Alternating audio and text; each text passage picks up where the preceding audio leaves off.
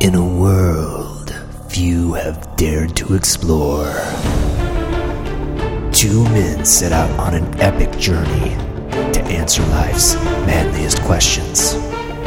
From the fortress of smoothitude in Lawrence, Kansas, it's the Gentleman Podcast with Glenn Stansberry and Brian McKinney.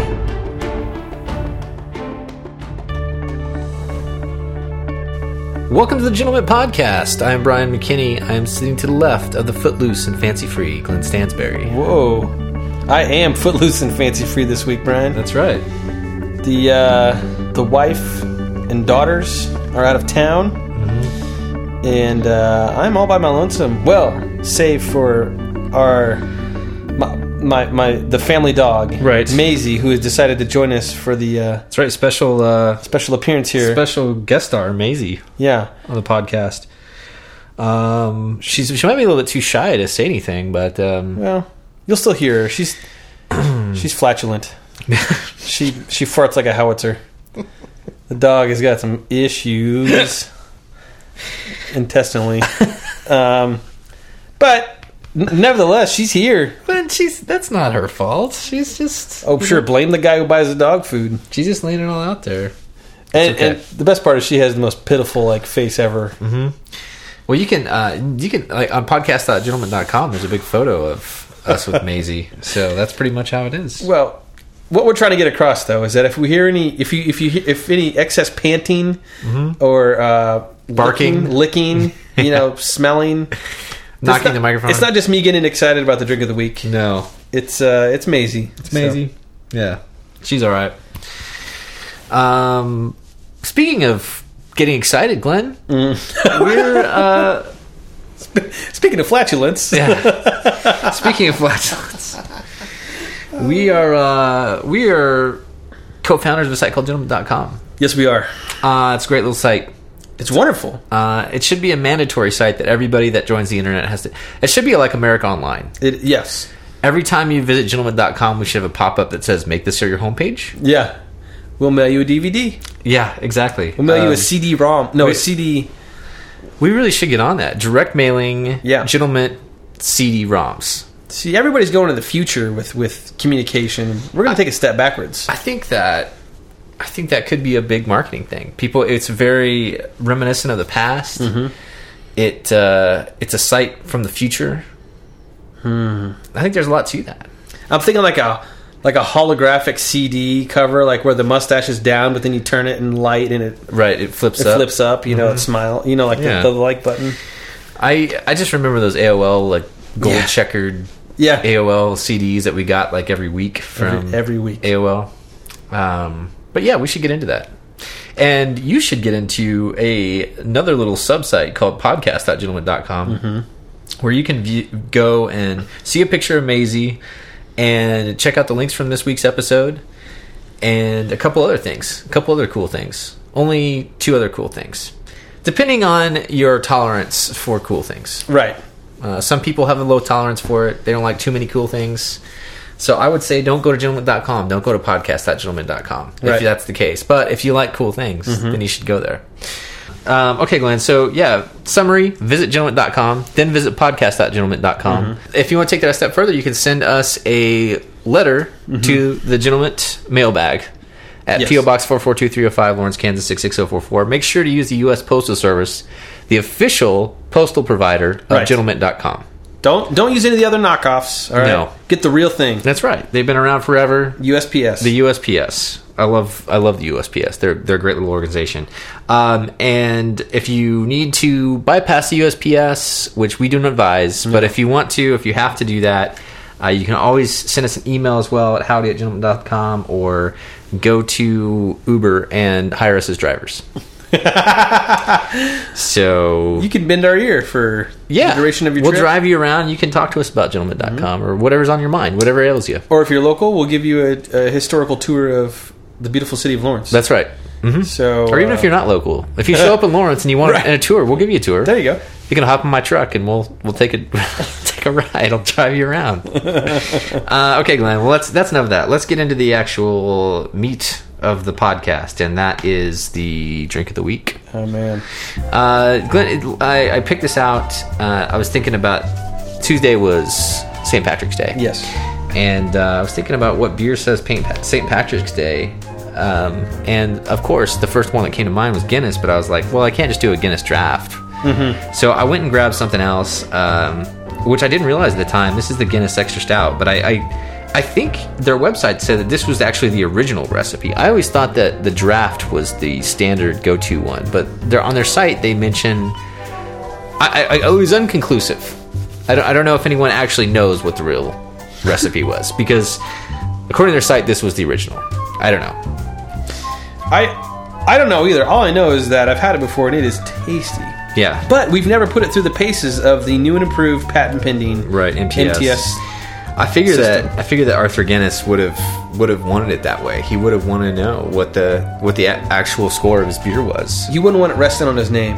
which is really too bad because you know in his time the MTS didn't exist. No. So there was no way for him to know how good his beer actually was. How sad is that?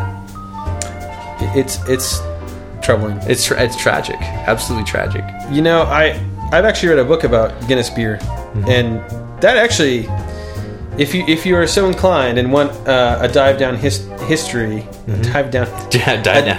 if you want to dive down history, Yeah. that sounded weird. If you want to Drive down history lane. There we go. That's better. Well, well done, Brian. Um, uh, actually, I don't remember the name of the book, but there's plenty of books out there about the Guinness and Guinness family and all they've done for Ireland and Yeah. and the start of the of the beer itself and just kind of it's just an interesting little. Uh, they had a lot of the, the family had a lot of contributions to, to medicine in the area and to health general health.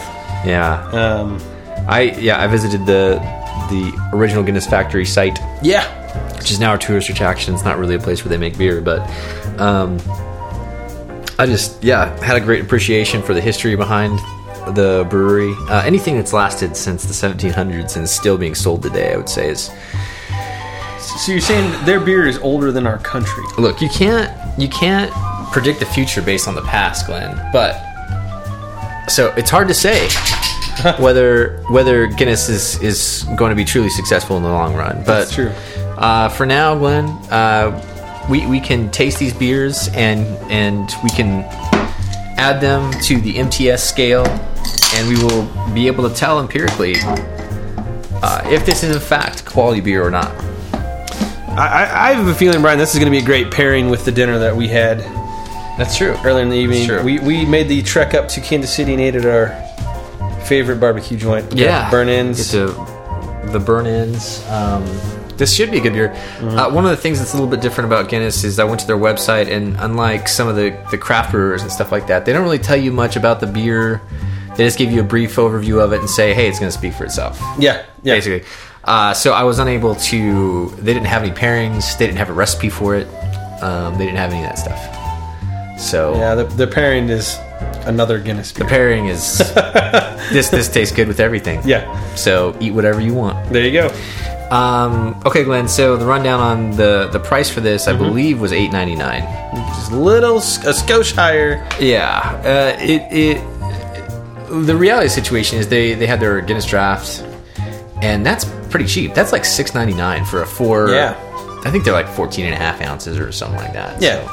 So not the not the biggest beer in the world, but um, the that's that's six ninety nine. This is a little bit pricier because uh, I think this is higher alcohol percentage. Uh, oh. There's Maisie. The- Maisie's back. Lie down. no. Or not.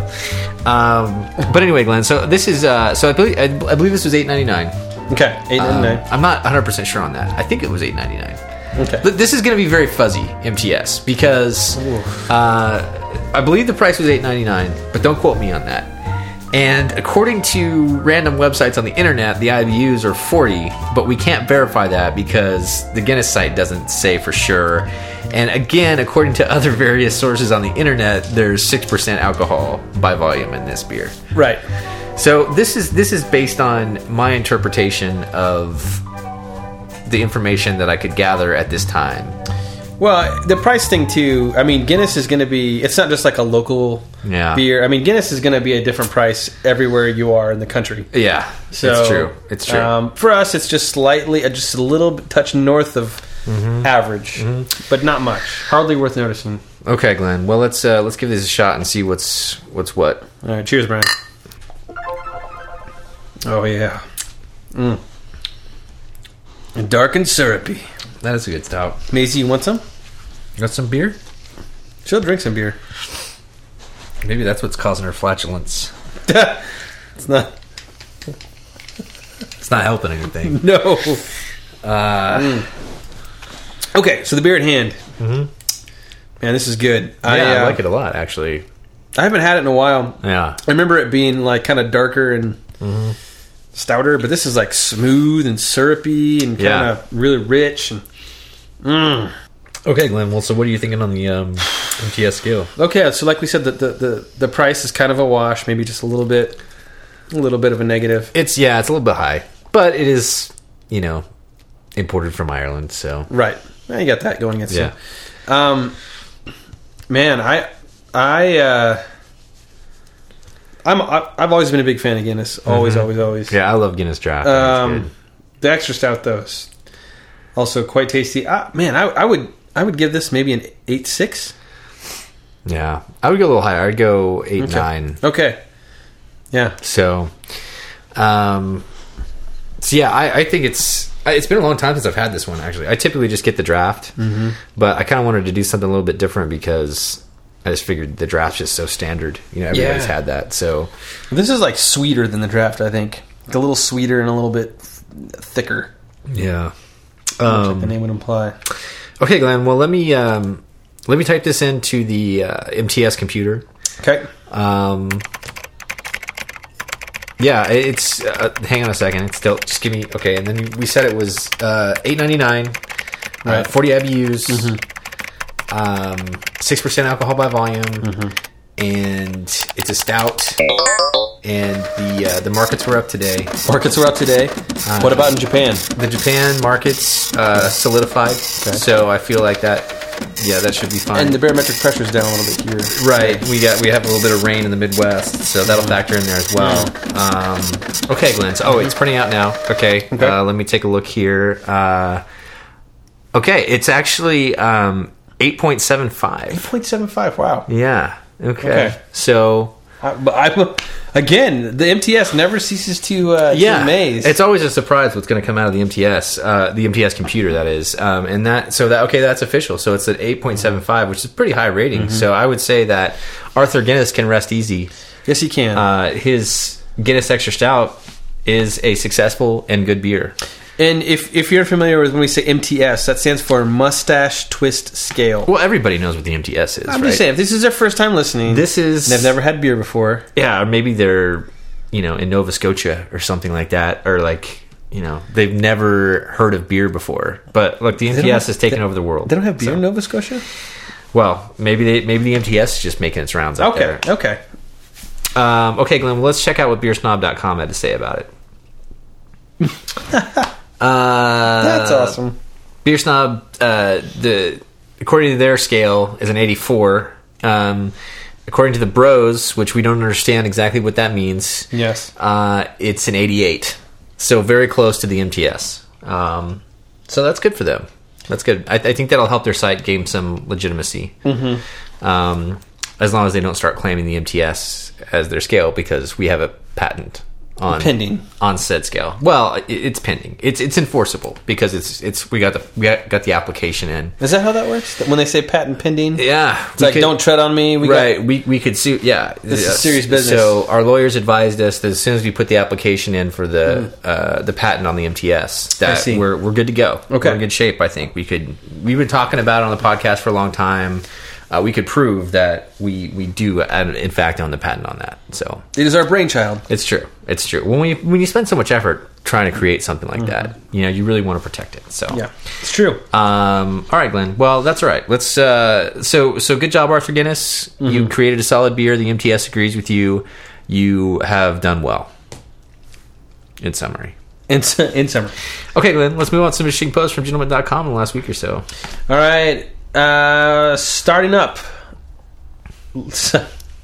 Leading off Leading off. is uh, our good friend Electrovista added this tack. and it was early in the week, and this is pretty fantastic. This genius, and this titled, This Genius Built a Bar in an Igloo and Made the Endless Winter Awesome. And if you pop on over to someecards.com, they have a little blog. I'm guessing this is a blog called Happy Place, where they feature some happy things. anyway, just Yeah. a, a side blog from the from the company. And anyway, the title is is it does what it says on the tin. This lawyer from well, he's also a uh, a sculptor and or excuse me, a snow sculptor and attorney who lives in Northampton, Massachusetts. Um, named Dave Rothstein.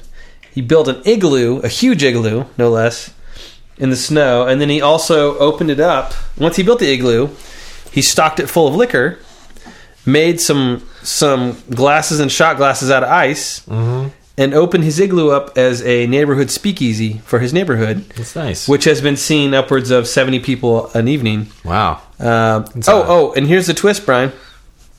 So he's got an igloo that's a speakeasy. Right. Okay. He serves drinks in a polar bear suit. Yeah. This is I want to be this guy. Now, I, Aside from the lawyering, this this makes me this makes me uh, curious about our local bars, Glenn. right? No kidding. Mm. This guy's an amateur. He's not even like doing this for money. It's just Nope. doing it for fun, and he's already upstaged like every bar in Lawrence by first of all having uh, shot glasses made out of ice. Right. I mean, that's pretty good effort. Building an igloo, uh, giving free, free free shots of hard alcohol. right. And then on top of that, he dresses like a polar bear to, sh- to serve you said drinks. It's it's pretty great. And the other thing, you know, there's a little video accompanying this tack. Um, Which is really weird because it's basically like, oh, this is my igloo bar. yeah, yeah, yeah. You, End wa- of- end of you walk video. through it with the polar bear. Yeah. And there's somebody taping him.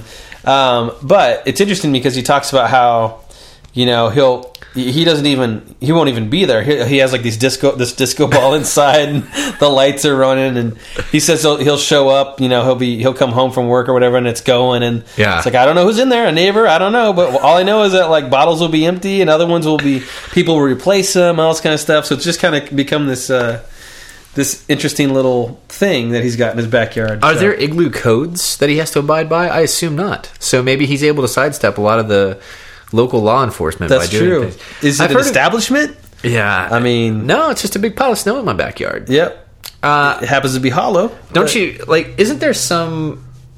In Greenland or something like that, isn't there a actual official bar that's made out of ice? Isn't there some kind of like I thing don't about know. that. I think there's some someplace. It's either like Greenland or I don't know some other country. Well, Greenland's icy and I- Iceland's- exactly Yeah. yeah. So I green. that's what I'm saying is it could uh, be Greenland. I don't know. There's some there's some kind of bar that's actually made completely of ice somewhere. I can't remember what it is, but um, anyway, yeah, Glenn, it's a great idea, and uh, I, I love the fact that he did it all for free for fun. You know, he's- Yeah. he didn't like. I guess he could, he probably couldn't charge stuff because then he'd probably get in a lot of trouble for opening a bar or operating a bar and not having a license. But Also, there's got to be some crime for dressing up like a polar bear, like that. it's a little weird, It is, a little but disconcerting. I, I, you know what? I would do it too if I could. Yeah, I mean, this man's a hero. They, So- they yeah, they, they make out the point in the in in the article to make sure to call him a hero, which I agree with. It's a, it's a, it's a, it's it's a point well taken. Bro. I would say that if somebody in my neighborhood started up an igloo bar, I would call them a hero as well, and I would be there right now probably. We'd probably be doing the we- podcast we- from there. live from uh, the Sammy's igloo. neighborhood speakeasy igloo. yeah. Um, okay, Glenn, that's a good story. Um, Well, speaking of bears, Speaking of bears, next tack is is uh, added by, and I don't think this this member has been featured before in the podcast. It's either Haman or Ham Man. I'm gonna go with Ham Man because that sounds better. okay, It's like yeah, a Ham Man seems more Ham Man. All right, so the Ham Man, Mr. Ham Man, bring me a hoagie.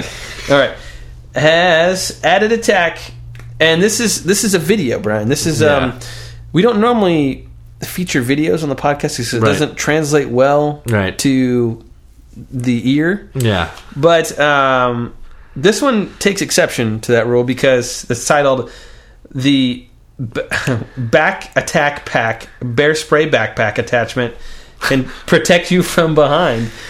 and so this is another one of those titles that doesn't really. If the title were different, I think it would it would be a lot more effective. Lots of weird things going on in the title. It's an HD, blah blah blah blah. You know, Yeah. stuff that's not really important. But if you click through, well, first of all, the image um, is uh, it looks like a guy has Maisie's problem It's- on his backpack. It, it's it, it looks like he's like a skunk or something. you Yeah, know? yeah. And, and the- a man is wearing a backpack, and he's facing one direction, and the backpack is spraying fumes. It's like crop dusting. for twenty feet Behind or him. something. Yeah. and then there's like a faint image of two little bears running away. But anyway, you, you watch the video, and it's uh, you, you- first you think it's a spoof, right. It lo- it does look like a joke, sort of. But but you can buy this. This is a thing, and I think it's a thing, right? It's, Yeah. it does a really good job. No, of- it is. Yeah, uh, pretending to be one. Um, but it's the back at, uh, the back attack pack, and basically the founder.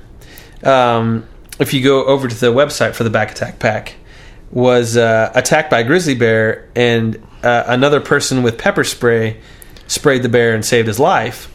And uh, I think this is this guy's attempt at trying to recreate that, except with skunk-like effect. um, in the video, the only thing that, that struck me about it is the fact that you have to turn your back to the bear to Seems uh, like a bad idea. uh, to do this.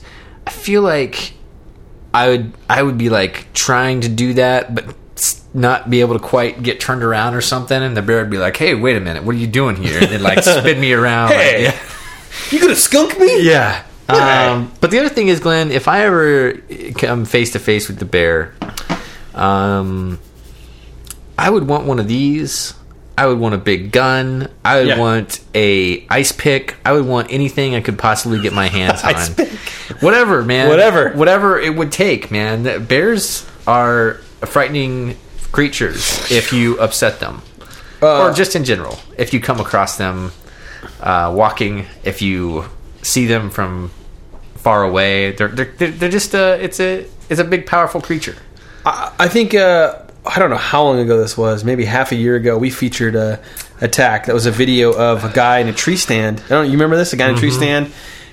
so this guy starts videotaping a bear that has gotten to the base of his tree, the tree that his tree stand is in, and starts crawling up. Yeah. And literally, the bear crawls up right next to the guy's face, like I don't know, a foot away, Yeah. Mm-hmm. two feet, and then sees him, and then just starts backing down the tree. Like it is the freakiest thing. Anyway, bears freak me out. Yeah. bears are huge, and you basically have no chance. What is it? Grizzly grizzlies are the worst, aren't they? Isn't that? There's black bear, bears, and there's brown bear. This is my ignorance in bears, but I just know they all Doesn't matter, Glenn. yeah. I will say this though. You said you didn't want something that you know you had to turn your back on the bear to shoot at. Yeah. I wonder. I, I at first I thought that, but then I was thinking, you know what? If I see a bear, I'm running. Yeah. Right. So you want your back to the bear. Well, but you're not supposed to run, I don't think. Because But that's- bears can chase you and Okay. hunt one you of, down. one of them you can run. No, wait. Maybe that's climb trees. Oh, I, as far as I understand it, you're just supposed to play like putty, just like lay down, and Go just- boneless? Yeah, just basically pretend like you're no threat and lay down. That I, I don't know. That's that's how I understand it. I could be wrong about that, but um, I think the the instinct to try to fight it in some way, unless you have the back attack pack, uh, would be foolish. well, you're hosed. Yeah. you're hosed either way. Yeah. Sometimes you just have to know when you're beat. you know, people say never quit, but I gotta say, um, if I'm face to face from a grizzly bear, I'm gonna fold. Yeah. I'm just gonna fold. I'm just gonna call. I'm gonna say, look, uh, okay. I'm just that's it. I'm not. I'm not gonna put up a fight. I'm not gonna try to go round for round with a grizzly. What if you managed to kick it in the coconuts? I think you'd have a chance. Yeah, or you. Or isn't the nose? Isn't the nose real sensitive? I don't know. I don't know, Glenn. Yeah, it would be I- frightening. that would be a that would, let's let's hope neither of us ever have to be in that that situation. And if we are, that we have a back attack pack yes, packed I agree. for that scenario. Okay, Glenn. Now let's talk about this uh, this attack by uh, Ben Espen. Um, well known to the gentleman community for posting really good stuff. Stalwart. Glenn, this this is an interesting post. Uh, this is something I've always thought about. Mm-hmm. You know, this is something I think everybody's. It's like an urban legend that everybody's joked around about at some point in time.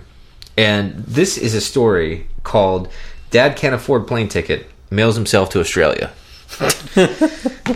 We need a, a separate section of the site dedicated to Australian things. It seems like we feature Australian people and Stories, there's a lot of Practices, stories, there's a lot stories. of out there kind of things. Um, for good reason. They're crazy. so this guy he wants he's apparently he's a javelin thrower uh in the olympics is he trying to be he was a world champion. world champion javelin so but the thing with javelin throwing which is surprising to me is that there's no money in it yeah, th- this is in the mid 60s. Yeah. So the sport was I, I i just thought you know they'd have all kinds of endorsement deals Right. and the shoe contracts and all that stuff you know Uh, but it turns out there's not really any money in it. So anyway, he said he was stuck. He was doing a competition in, in the UK, and his daughter was just born, and he wanted to make it back home. And apparently, he was having drinks with a buddy of his who happened to work at an airline.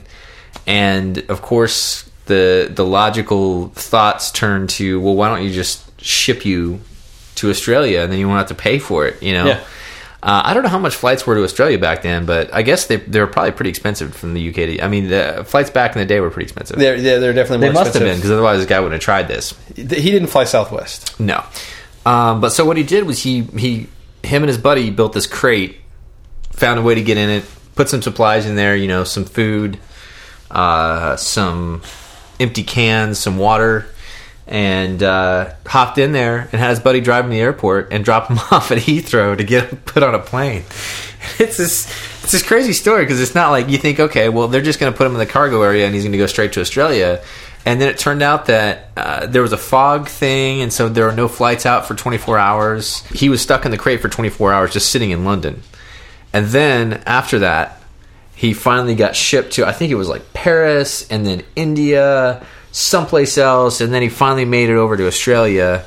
Uh, and then I, apparently, when he made it over to Australia, after all this time, he basically just cut a hole in the crate and got out and hitchhiked to Perth, where he met up with his family. It's- oh, oh, Perth to Adelaide. He mm, hitchhiked from Perth to Adelaide. Sorry, Yeah. it- Which is not a short journey, by No. the way. no. Well, he. uh, There's so many things going on with this story. First of all, world champion javelin thrower, Right. mid 60s. His buddy who worked at the airline, you know, knew all the exact specifications of what it would take. To get him there, Right, he knew the exact maximum width of a cargo container. Mm-hmm. You know, but some things definitely didn't go to plan. no, um, talks about how he was tumbled upside. He was like uh on a somewhere upside down for a long time. I don't know how I didn't get. I'd be worried. I mean, you're doing something. They don't know there's a human being in there. Yeah. So who knows what's going to happen and what Yeah. you know. They could have just airdropped him somewhere, you Uh, Right. Know, like Yeah. uh, When they said he got stuck upside down, he was in like a warehouse for a day. You know, I, anything oh, could happen And he got out of the box because he happened to have a tool in his box to to get out of there. bore himself out. The, the, the, the takeaway of this, Brian, is that well, there's two things. One, he got back to see his daughter, Mm-hmm. right? Eventually, I don't think it was on a birth or oh, well, she was just born, She had just been born. right? Yeah. So there's that. And then the other thing is that uh, Australians are crazy. Mm-hmm. That's that's really the main takeaway. I would say fearless. Yeah, I don't mean crazy like like red rum crazy. I mean like Yeah. Crazy They're, is- they'll try it. They'll try anything. they're they're lunatics. They're they're nutso. Look, I don't want to paint with such a broad brush, Glenn. I prefer to think of them as uh, Trailblazing. trailblazing. Yeah, trailblazers. Yeah, there we go. Mm. And this guy trailblazed for everyone that wanted to ship themselves from. I would ship myself to Australia if I could, if I thought I could get away with it. Yeah, yeah. That would be yeah. Actually, it'd be pretty uncomfortable. The Yeah. flight to Australia is like 14 hours. This they- is and they 63 for him. They serve you free beers on the plane, Right. so I'd probably just go ahead and pay the 1500 bucks to get over there. But Or we build you a crate and toss a six pack in there. well, that's true. I guess I could just load up with some, with some Guinness extra stout, and get in a crate, and then I'll be there in 15 hours, no problem. So maybe we should look into this. Yeah. Okay. Maybe gentleman, uh, gentleman vacation. We could pack ourselves in crates and throw ourselves on an Australian Worst airplane. vacation ever. Ever. no, well, and only until we get there. Okay. Well. All right, Glenn. Well, we should look into that. We should look into logistics. We just need a airport expert um, to pull that off. Okay. I'm sure. I'm sure there's someone in the gentleman community that can help us. Yeah, possibly. Okay, Glenn. The last attack, Brian. Uh, do you want you? Yeah. Mm. Okay, go for it. The last tech, Brian, is added by none other than our buddy Razorback. Razorback, a cornerstone. He's like the Abraham Lincoln of the gentleman community. Yes. Uh, our- Abraham Lincoln as a lawyer, Abraham Lincoln as a president. Everything, Okay, you know, okay, because he kind of failed. As kind of failed. American hero, Okay, yes. uh, legend. Okay, yeah, yeah. I, If you watch the I movie, iconic figure. If you watch the movie Lincoln, Yeah, he always had the right anecdote for every situation, He just did. like Razorback. just like Daniel Day Lewis would. Mm-hmm. I don't know if that's related at all. You know, maybe someday Daniel Day Lewis will play Razorback in the gentleman movie. the gentleman movie. Yeah, That'd be great. that would be great. I think that that would be a good role for Daniel Day Lewis. I, I would agree. Well, He would have to move to Arkansas and like live as Razorback for several because you know Daniel Day Lewis is a Oh, famous method actor, yeah. Mm-hmm. right. So he'd have to post stuff to gentleman.com daily. He'd have to find awesome stuff to post to gentleman.com. It would be yeah, I think it would be a good character study for him. well, I, I agree. I still think Daniel Day Lewis's best role was in uh, No Country for Old Men. No Country for Old Men. No, Well, they, what's the other one? That gummit. the other uh, movie, There was two that came out at the same time. No Country for Old Men. Uh, no uh, b- blood, But oh, uh, yeah, uh, blood, no blood, blood, from- blood, dirt, blood, diamond. No, blood. be blood. There will be blood. Good Yes. job. There will be blood. Where he the the, the iconic. yeah, I drink your milkshake. Yeah. Uh, yeah. Oh man, that that that did it for me. I, but, I- I love that movie. It's a good one. but anyway, uh, Daniel, da- I'm sorry, Razorback uh, posted a tack titled "The Newest Place on Earth," and it's from the Atlantic. Um, the Not the No, ocean, right? That, I can see uh, where that can be confusing. Uh, the, the publication, The Atlantic, has published this article about the newest place on Earth, and it's basically a new island that is formed in uh, the South Pacific after a um, a volcanic eruption last year, and it's about a mile wide, and um, it's it was formed by the undersea volcano Hunga Tonga Hunga Hawaii volcano. Oh yeah. You know, Well, we hear about that one. um, scientists have said it's just basically small pieces of rock, one on top of each other. it looks like a legit island, though. I It, mean, yeah, it does. Um, but it has its, you know, it- it's, this new island comes complete with uh, sulfur pools. Um, So anyway, Hmm. So how much is it, Glenn? That's uh, that's what I, is this? What, what- what's the asking price for this? I don't think it's been appraised yet. I don't think that. I don't Hmm. still think in the they've. process. uh, I'm sure Richard Branson will buy it. Well, it's right Um, in the uh, Ring of Fire. Yeah. So Richard Branson probably would buy that. It's a good challenge for him. There would be. Um, yeah. So No, uh, this is. I, I didn't know that islands were still being created by volcanoes, but uh, apparently this is this is created by the same uh, same what ch- what is it like chain of volcanoes? That Yeah. uh, is famous for the Krakatoa explosion, which is supposedly the loudest sound ever heard on Earth. yeah. Um, so it's just like a powerful. They were just saying that it not only can it create uh, new islands, it can destroy them as well. So, Right. Uh, probably wouldn't want to set up shop anytime there, uh, anytime soon. Scientists urge uh, people not to visit the new island uh, because of that ver- very fact. It's still unstable. It's it's a baby, right?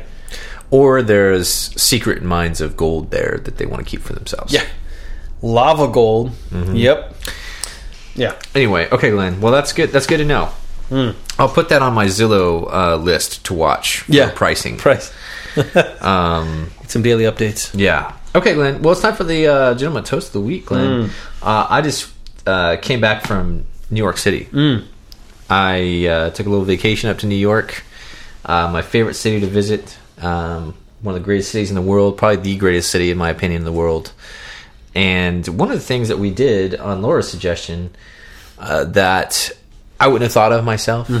Um, I didn't know about was the Louis Armstrong uh, museum, and Laura saw that. She's a Louis Armstrong fan, and who is is it? Uh, we should, yeah, yeah. Well, exactly. Uh, but I, I didn't know too much about him. That Laura's a, Laura's a fan of his, a bunch of his music and him himself, and so she wanted to go to check out this museum. And so we, we I thought, yeah, it sounded cool. So anyway, we, we went over there. So it's over in Queens, and uh, the I didn't know very much about the guy, but uh, he was incredibly humble and amazing guy. Uh, he lived in the same house from the time I think it was in the 40s. His wife bought this little house in Queens in this neighborhood called Corona, which is you know it was it wasn't a it wasn't a high end New York fancy neighborhood in any way. It was a working class New York neighborhood back in the 40s. And uh, she bought this little house there for them when they got married. And I I think at the time the tour guide was saying that he was making the equivalent of five hundred thousand dollars a year, which is a lot of money back then. Wait, th- today's standards of five hundred thousand? Or No, no, no, no, back five then? hundred thousand dollars in the thirties or the forties, Oh, wow. I think, or something like that. I think he said So the 30s. millions, basically. Yeah, exactly. He was he was like one of the top stars at the time, you know. And Yeah. So he was and he was making a lot of money, and he could have afforded any house basically. But it was it was a great thing because they they got this little house, and the idea was, well, we'll start here, and then we'll we'll go get you a house that's you know up to your standards of international superstar.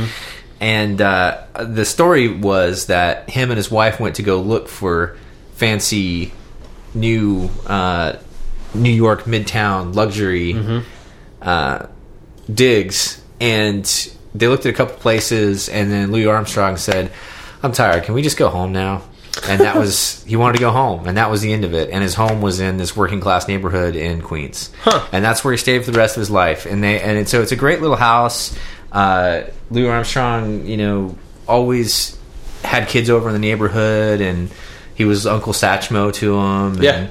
you know, uh, so it, wa- it was just a really cool thing to see his house, how he lived. He's a very humble guy, even though he's a superstar.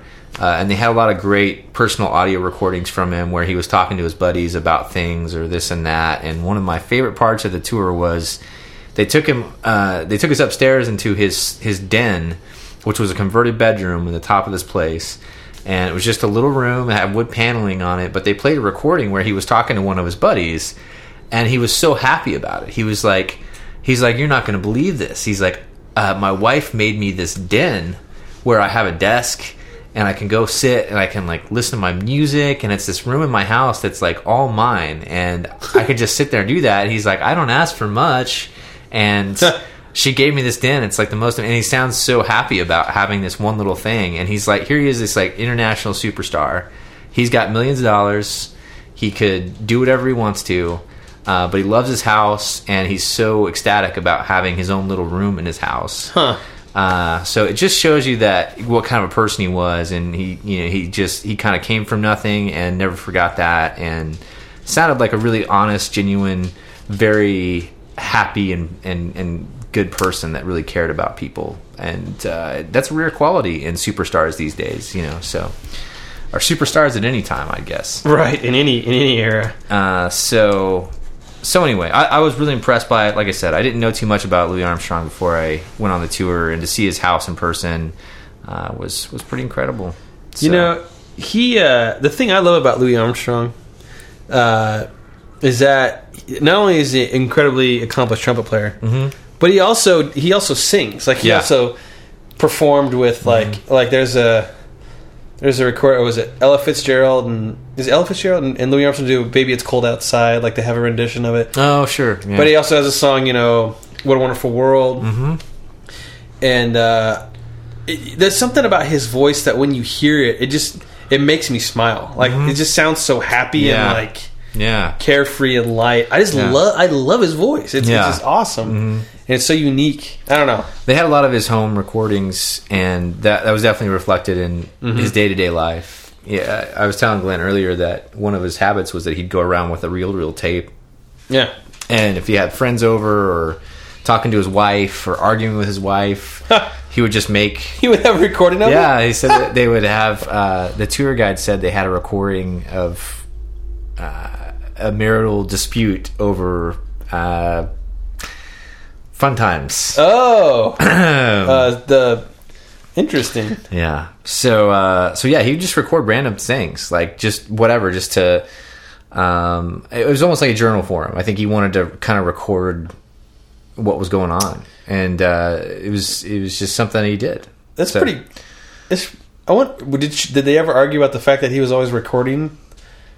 I think she just accepted him for what he was doing at that point. you know, I don't know, but um, but anyway, Glenn, yeah, it, it's it's a long way of saying that. I I think uh, you know from what I could tell that it was it seemed like a really cool guy, a ver- an extremely. I mean, I'm really underplaying.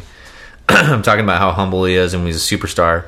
Uh, incredibly influential to all kinds of music Yeah. not just jazz and you know they they were saying that basically he either invented or or popularized scat singing Yeah. uh, Yeah. all kinds of styles of jazz that that influenced later jazz and influenced rock and roll and you know go on down the line so he's been incredibly influential and at the same time retain that humility that is pretty rare for somebody of his stature so Well, that's pretty awesome. I didn't know that. Yeah. I didn't know that about Louis Armstrong. I'm glad you got to have a tour. Yeah, it was a, it was one of those random things that you know I wouldn't have done on my own, but thanks to Laura, she she was she said oh, it'll be pretty good, and so we went and checked it out. But so if anybody, yeah, if anybody's in New York, you can you can look up the Louis Armstrong Museum. It's in his his former house.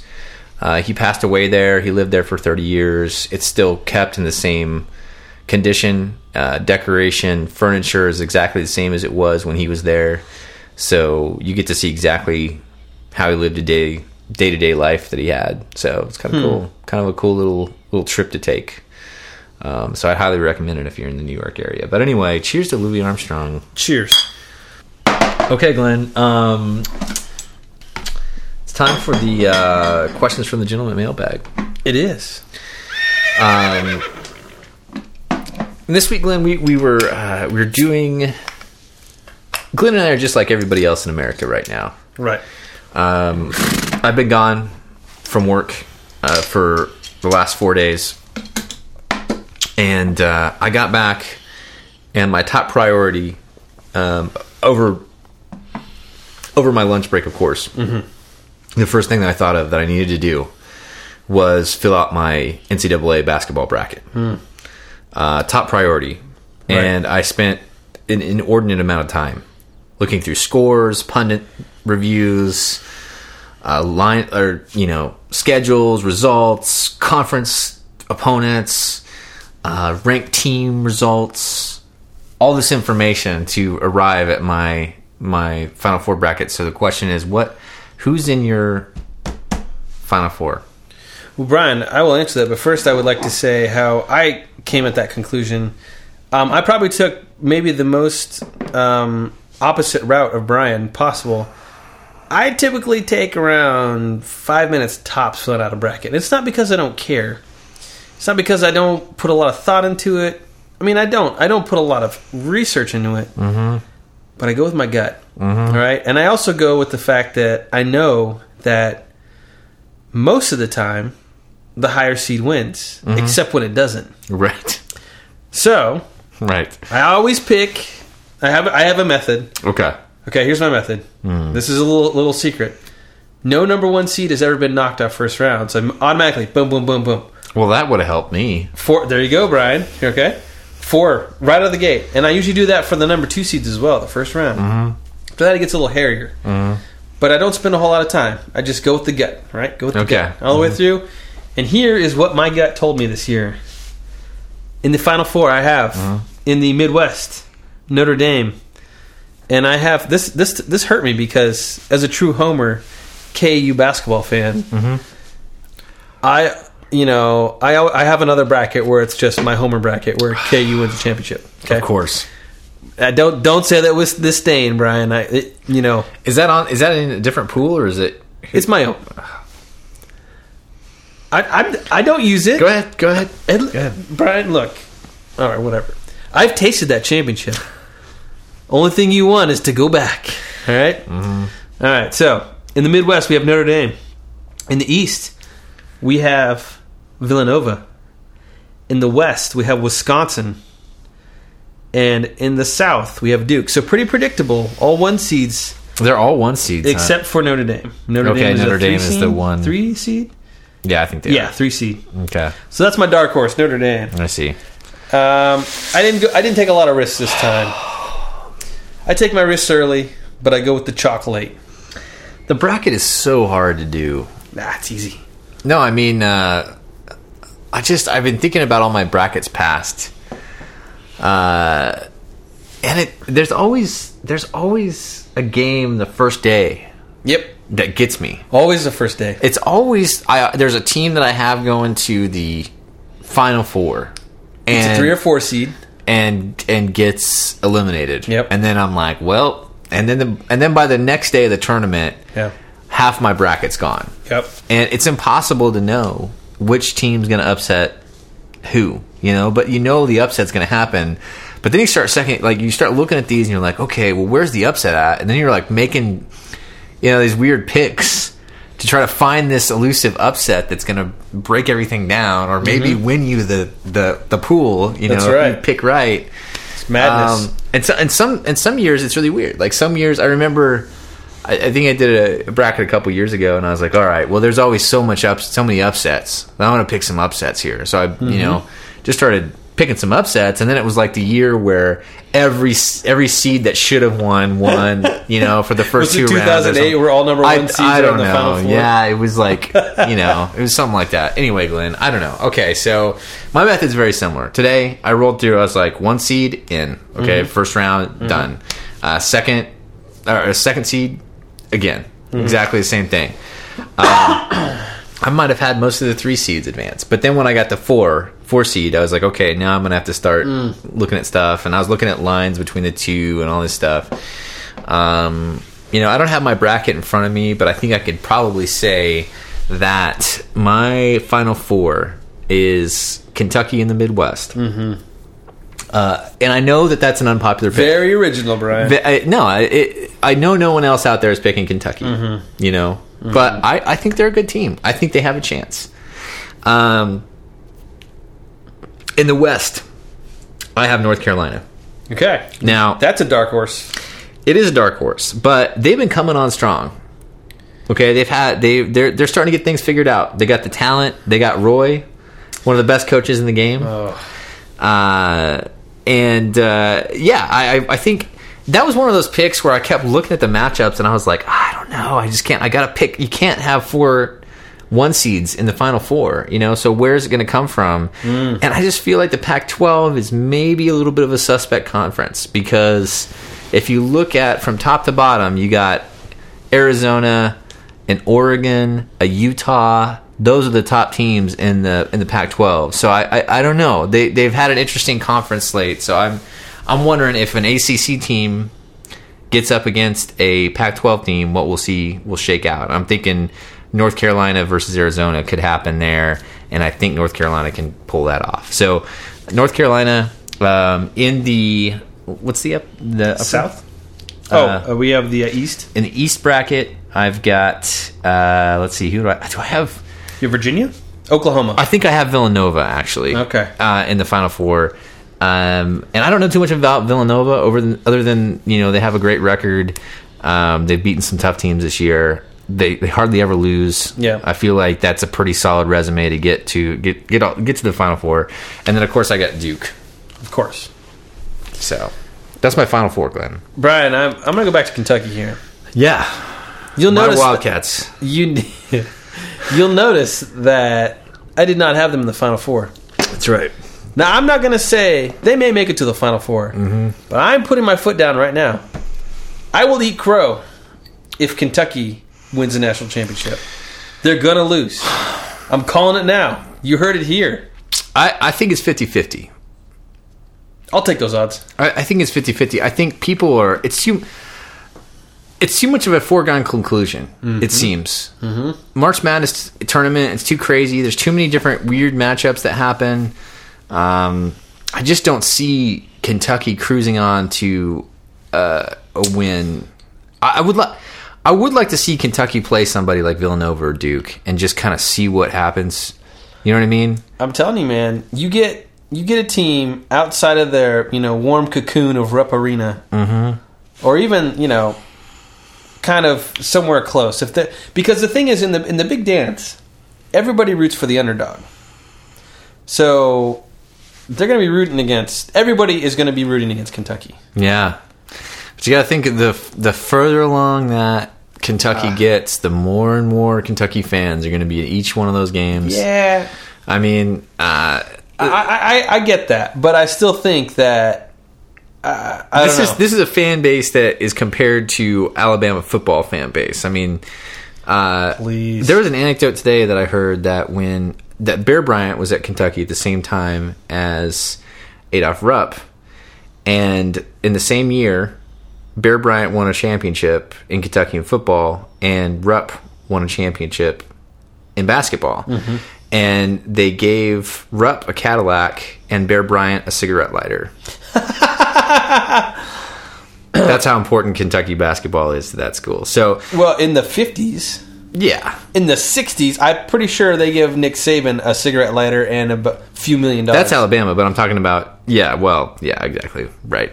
But I'm talking, but we're talking about Kentucky. Oh, Mm-hmm. right? Wait, so Bear Bryant was a coach at Kentucky, huh? But he left. I didn't know that. Yeah, because he left. Uh, he left because of the lack of enthusiasm for football at Kentucky. Then he went to Bama. I'm- Roll Tide. I'm, I'm, yeah, I'm taking a big leap about why the guy left at university, but you could you could tell from that kind of uh, thing that he was second fiddle to the basketball team. Look, I think this guy needs to go to the school of Louis Armstrong. Be happy for that cigarette lighter. yeah, exactly.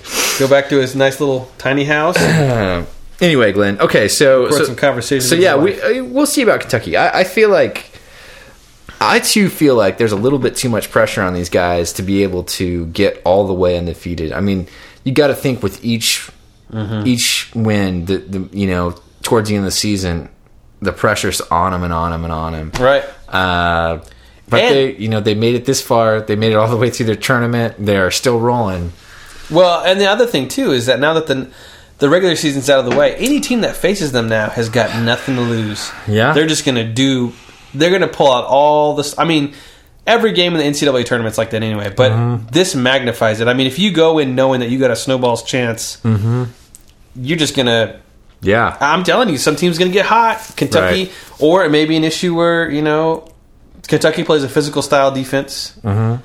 Uh, they may get called close.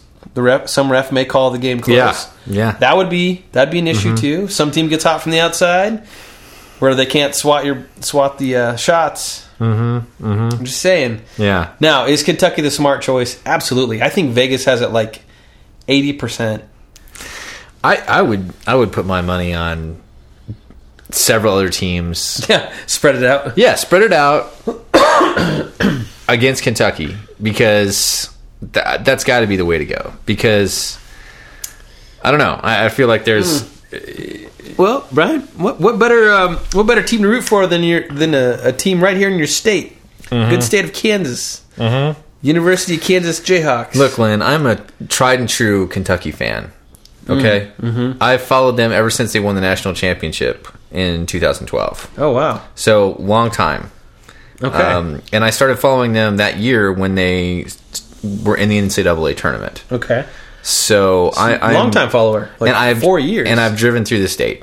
wow, So I'm, I'm and you like know, bourbon a lot. I do. Yeah. So I, Okay. I'm I'm a huge Kentucky fan, and so um so yeah, I don't know, man. I I, I want to play I want to play devil's advocate and be impartial here, Mm-hmm. but um but yeah, I, I I I think that there's a good chance they could win. I think that it could be anybody else. it's going to be one of the two. Either Yes. Kentucky's going to lose, Yes. or they're going to win the whole thing. There you go. well, there you go. You heard it here first. Um, yeah, we'll see. I, I think that I think that there's too much. I think everybody's it's like a foregone conclusion, and whenever that happens in sports, especially in like basketball, Mm-hmm. things start to get a little weird. Mm-hmm. And uh, I don't know. I don't know what's going to happen. It would be interesting to see who can pull off the the upset if somebody does. It will be. That, I think that's that's an amazing storyline that's going on this year. Mm-hmm. That's the, that's the beauty of March Madness, and that's why it's so popular. Is that you have I'm just excited about seeing the, who the Cinderellas are this year. exactly the storylines. You Yeah. know, like Who's the playing team that's going to make it to the Elite Eight? Right. Who's the VCU? Who's the Yeah. It might be VCU. Yeah. Well, they're actually in the field. They don't have to do a play game, but yeah, there's there's a lot of interesting little uh, little little matchups and weird things right now. For example, my Kansas Jayhawks were they to win the first game and go to the next round, they would potentially matched up with our in-state rival who we don't play, Wichita State. Mm-hmm. And there's history with why we don't play Yeah. basically, um, well, it doesn't do KU any good recruiting. It doesn't make sense for them to play them. But Mm-hmm. Right. I won't get into that. But this is uh, this is this is the game. It it. It's, The- the- what am I the- trying to say? It's uh It could be important for the state. right. I mean, it, it- it's an interesting storyline. It's not just a couple of teams. It's funny because I think the committee even said, "Oh, we don't try to do these weird matchups Right. with Never. storylines." No, no, no, no. But Never. yet somehow KU and Wichita State are in the same bracket Mm-hmm. and they face each other in the second round. I mean, I, that seems kind of random. I, I feel like yeah. you know somebody in the behind the scenes is like, well, let's put KU and Wichita State in the same you know pod of you know anyway. Um, yeah, and I, one of the one of the storylines I'm excited about is the Stephen S- F. Austin Lumberjacks. Uh, I love this team. Uh, Coach Brad Underwood is a K State Oh, guy Undies. and he uh, he is he has got an incredible record in the Southland Conference. He's got a I think it's like a ninety percent overall winning percentage, and he's only lost one game in the conference. Uh, They're a two 12 seed? two two straight conference and regular season champions, um, and they're twelve seed going against the five Utah, another Pac twelve team, and uh, I'm I'm. I'm really looking forward to this 5-12 matchup. I'm Mm. telling you, if you're looking for a 5-12 to pick, I'm saying Stephen F. Austin, man. Impassioned plea. the Lumberjacks. Well- you gotta, they're, they're a good team, and Undies can coach, man. I'm telling you. You know, there's a good chance that as you're listening to this, the Lumberjacks will be playing. It's true. Um, It looks like. Well, I can't see right now from the schedule, but. Um, yeah. I don't know. What the, yeah, I don't know what the schedule is, but Maybe they've already played. In I, I, that event, I'm, I'm pulling. congratulations to the Lumberjacks for defeating. Not only, not only, not only do I love the Lumberjacks uh, basketball because they're a good team and Coach Brad Underwood, but also they have an incredible mascot. Yeah. Uh, their lumberjack mascot is amazing. It's basically a guy with a mullet and a big axe. and uh, you know what else do you need? Uh, I think that should give them. It's like it's like a handicap, you know, like in golf. You know, you- I think they get. I think they deserve like five or seven points right. out of I the just gate. think it's just you know it's like they don't even need they don't even really need a fancy helmet or anything like that for their mascot. They just got a dude with a big axe and a mullet and like a tank top, and he's you know he's the lumberjack. that's awesome. So so anyway, uh, lot to love about that uh, Stephen F. Austin team. I'm pulling for them big time. I think they can. I think they can make a little bit of noise. So we'll see. Well, the Big Twelve, our conference, Mm-hmm. our two our two schools that we root for.